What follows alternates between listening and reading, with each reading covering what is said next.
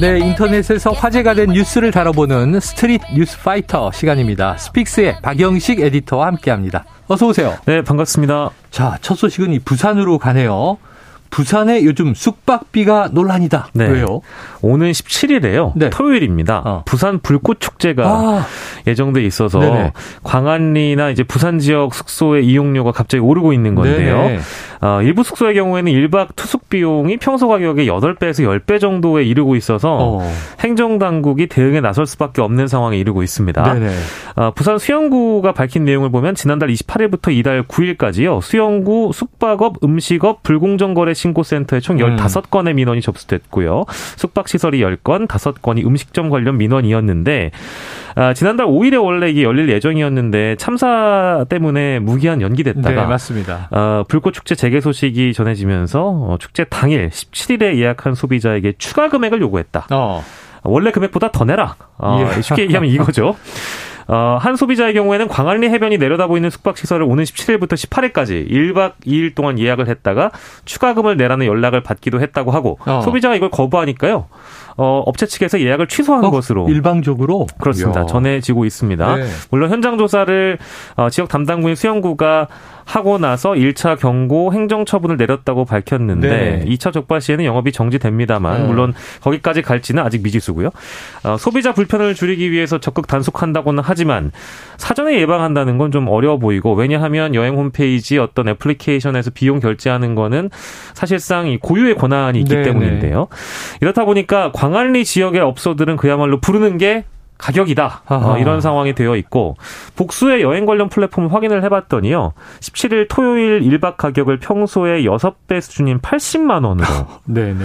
책정을 했다고 하고요. 10만 원대 초중반인 이 통상적인 주말 가격임에도 숙소 측은 정가 160만 원에서 50% 할인 중. 음. 예전에 저희가 좀 기시감이 있긴 한데 어, 싸게 싸게 보이지만 어쨌든 비싼. 네. 싸지만 싸지 않은 이제 그런 숙박 가격으로 보입니다.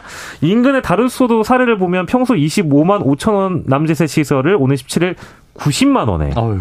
제공 중이어서 근데 비단 부산 일대는 부산 숙박의 논란이 이번만이 아니고요. 네. 지난 10월에 부, 국제 부산국제영화제 아, 있었고 아, 방탄소년단 공연 그랬었죠. 전후로 네. 아무튼 바가지 영업 때문에 부산이 한번 논란의 대상이 됐던 적이 있는데 아, 알게 모르게 이렇게 숙박 가격 때문에 바가지를 당하는 소비자들 입장에서는 분통 터질 일이고요.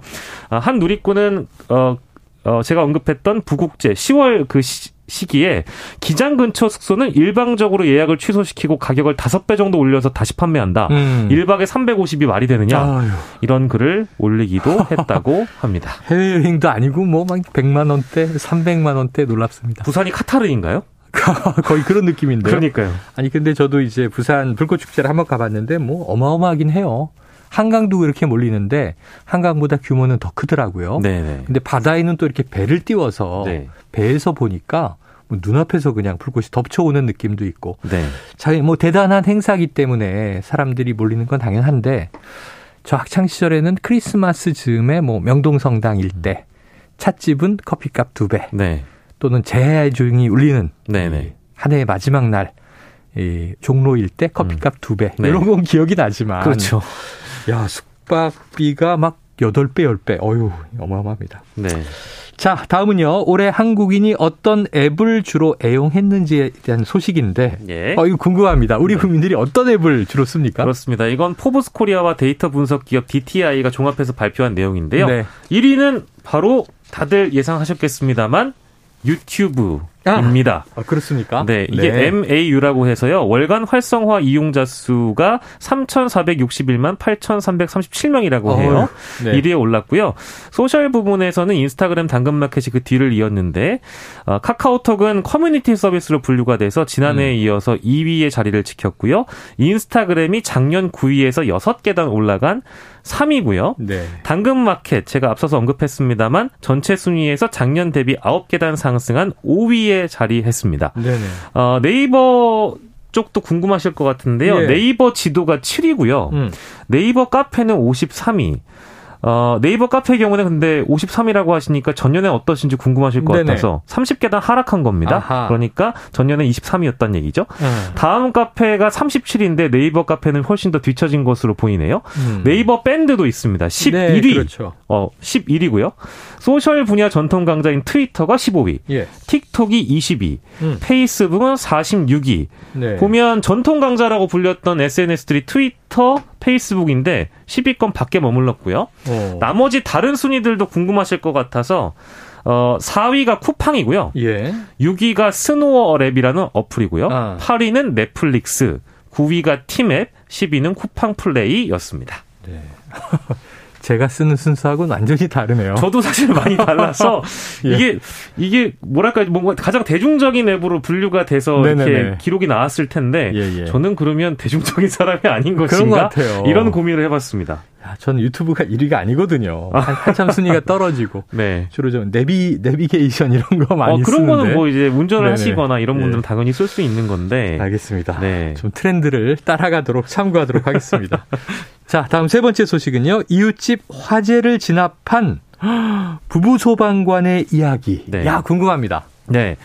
비번이었습니다. 이 네. 소방관 부부입니다. 어. 직업 정신을 발휘해서 아파트 이웃집에 난 화재를 진입해서 화재인데요. 네네. 서울 송파소송 송파소방서 소속인 이상윤 소방관, 정소리 소방관 부부입니다. 지난 어. 6일 이웃집에 어, 불이 나서 이걸 진압했다는 소식인데요. 음. 어, 비번인 상황에서도 어, 이렇게 소방관의 의무를 다했기 때문에 네티즌들의 칭송이 잇따르고 있습니다. 어, 경기 하남시의 아파트 쓰레기 분리수거장에서 쓰레기를 정리하던 남편 어, 이 소방관이 예. 아파트 16층의 베란다 대피 공간에 어. 어 불이 났다 이걸 네네네. 확인했고요. 정 소방관인 그러니까 부인이 되시겠죠. 음. 남편과 무전기를 쓰듯 계속 전화를 했다고 아, 해요. 전화로. 네 올라가면서 17층 거주자 대피를 확인했 대피를 확인했고 네. 18층 거주자도 확인을 했다고 하면서 어. 당시 상황을 설명했는데요. 어, 주민 대피를 도운 정 소방관이 3살 아이를 데리고 대피했고요. 주민 대피를 마친 이 소방관은 불이 더 커진 화재 현장으로 돌아가서 안전 장비 없이 불을 껐다고 어. 합니다. 어, 당시 상황을 생생하게 증언을 해줬는데요. 이 소방관은 어, 불티가 날리고 검은 연기가 보이기 시작했다. 그래서 119에 신고를 했다면서 소방관이기 때문에 그냥 몸이 먼저 움직 이는 것이었다. 네네네. 네, 네. 다른 소방관이어도 똑같이 행동했을 것이라고 말을 했는데요. 네, 투철한 직업 정신을 발휘한 이들 소방관 부부 덕분에 당시 큰 피해로 불이 번질, 번지는 것을 막을 수 있었다고 하는데 음. 아파트 관리소장께서는 다친 분 없이 화재가 진압돼 너무 감사하게 생각한다고 전했습니다. 이런 분이 같은 지역 주민이면 정말 든든하겠다 하는 생각이 듭니다. 네. 참 저희 동네에도 계셨으면 좋겠네요. 저도 마찬가지입니다. 예, 그런데 이 부분은 비번이니까 쉬는 날인데 어, 그렇죠. 이분이 화재를 딱 보자마자 소방관으로 딱 바꾸시는 거예요. 음. 직업적으로. 네, 몸이 먼저 반응했다고 네. 하시잖아요. 그래서 여보가 아니라 정소방관 지금 네. 화재 발견 빨리 이제 작전을 시작하라. 네. 그래서 움직인 거 아니에요? 네. 그런데 이제 119로 출동하면 방화복이라도 갖추는데 네. 평상복을 입고 계시던 분들이 네. 이제 아이들을 대피시키고 화재를 진압하고 야, 멋집니다. 네. 박수 보내드리고요. 예. 저희도 오른쪽에는 경찰관, 왼쪽에는 소방관 이렇게 네. 사셨으면 좋겠네요. 네, 네. 자, 마지막 소식입니다. 자, 윤석열 대통령 부부를 풍자하는 포스터를 붙인 작가가 검찰에 넘겨졌다. 어떤 내용입니까? 네, 서울 용산경찰서는 용산 대통령실 인근에 윤석열 대통령을 풍자하는 포스터를 붙인 혐의. 음. 어, 혐의의 내용은 5개 광고물법 위반, 네. 경범죄 처벌법 위반 혐의로 작가 이하 씨를 지난달 20일을 검찰에 송치했다고 어제 밝혔는데요. 네. 어, 화제가 많이 됐던 사건이기도 했습니다. 음. 올해 9월 중순이었는데 지하철 4호선 삼각지역 주변 버스 정류장 등지에요. 윤석열 대통령을 조롱 조롱하는 포스터 10장을 붙인 혐의를 받고 있는데요. 음. 어, 윤 대통령이 곤룡포를 풀고 있는 포스터, 곤룡포는 이제 왕이 입는 네, 그 빨간색의 용그림 있는 네, 네. 어, 그런 옷에는 어, 마음껏 낙서하세요라는 문구가 담겨 있고요. 음. 어, 신체 일부분은 김건희 여사의 얼굴로 가려져 있는 것으로 네. 알려져 있습니다.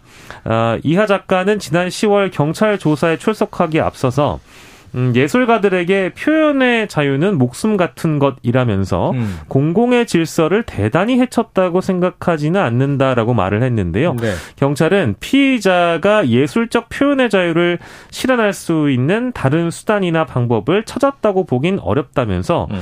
사회상규에 위배되지 않은 정당한 행위라고 규정할 수 없다고 검찰 송치의 이유를 밝혔는데요. 어, 이 작품의 경우 이후에도 이제 그 윤석열 차라고 부르는 그 네네네. 풍자 그림 도 화제가 되면서 네. 과연 표현의 자유는 어디까지인가라는 것이 인터넷상에서 논란이 되기도 했었고요. 네. 이 부분은 실제 검찰에 송치될 것인가 이제 이런 부분이 실제 관심을 모았는데 어. 20 아, 지난달 21일에 검찰에 송치했다고 경찰이 밝힌 내용입니다. 그래요. 자, 오늘 말씀은 여기까지 정리하고 바로 이어서 네. 이제 이, 이 사건의 주인공 이하 작가를 또 전화로 만나서 직접 입장을 들어보도록 하겠습니다. 지금까지 스픽스의 박영식 에디터였습니다. 오늘도 고맙습니다. 감기 조심하십시오.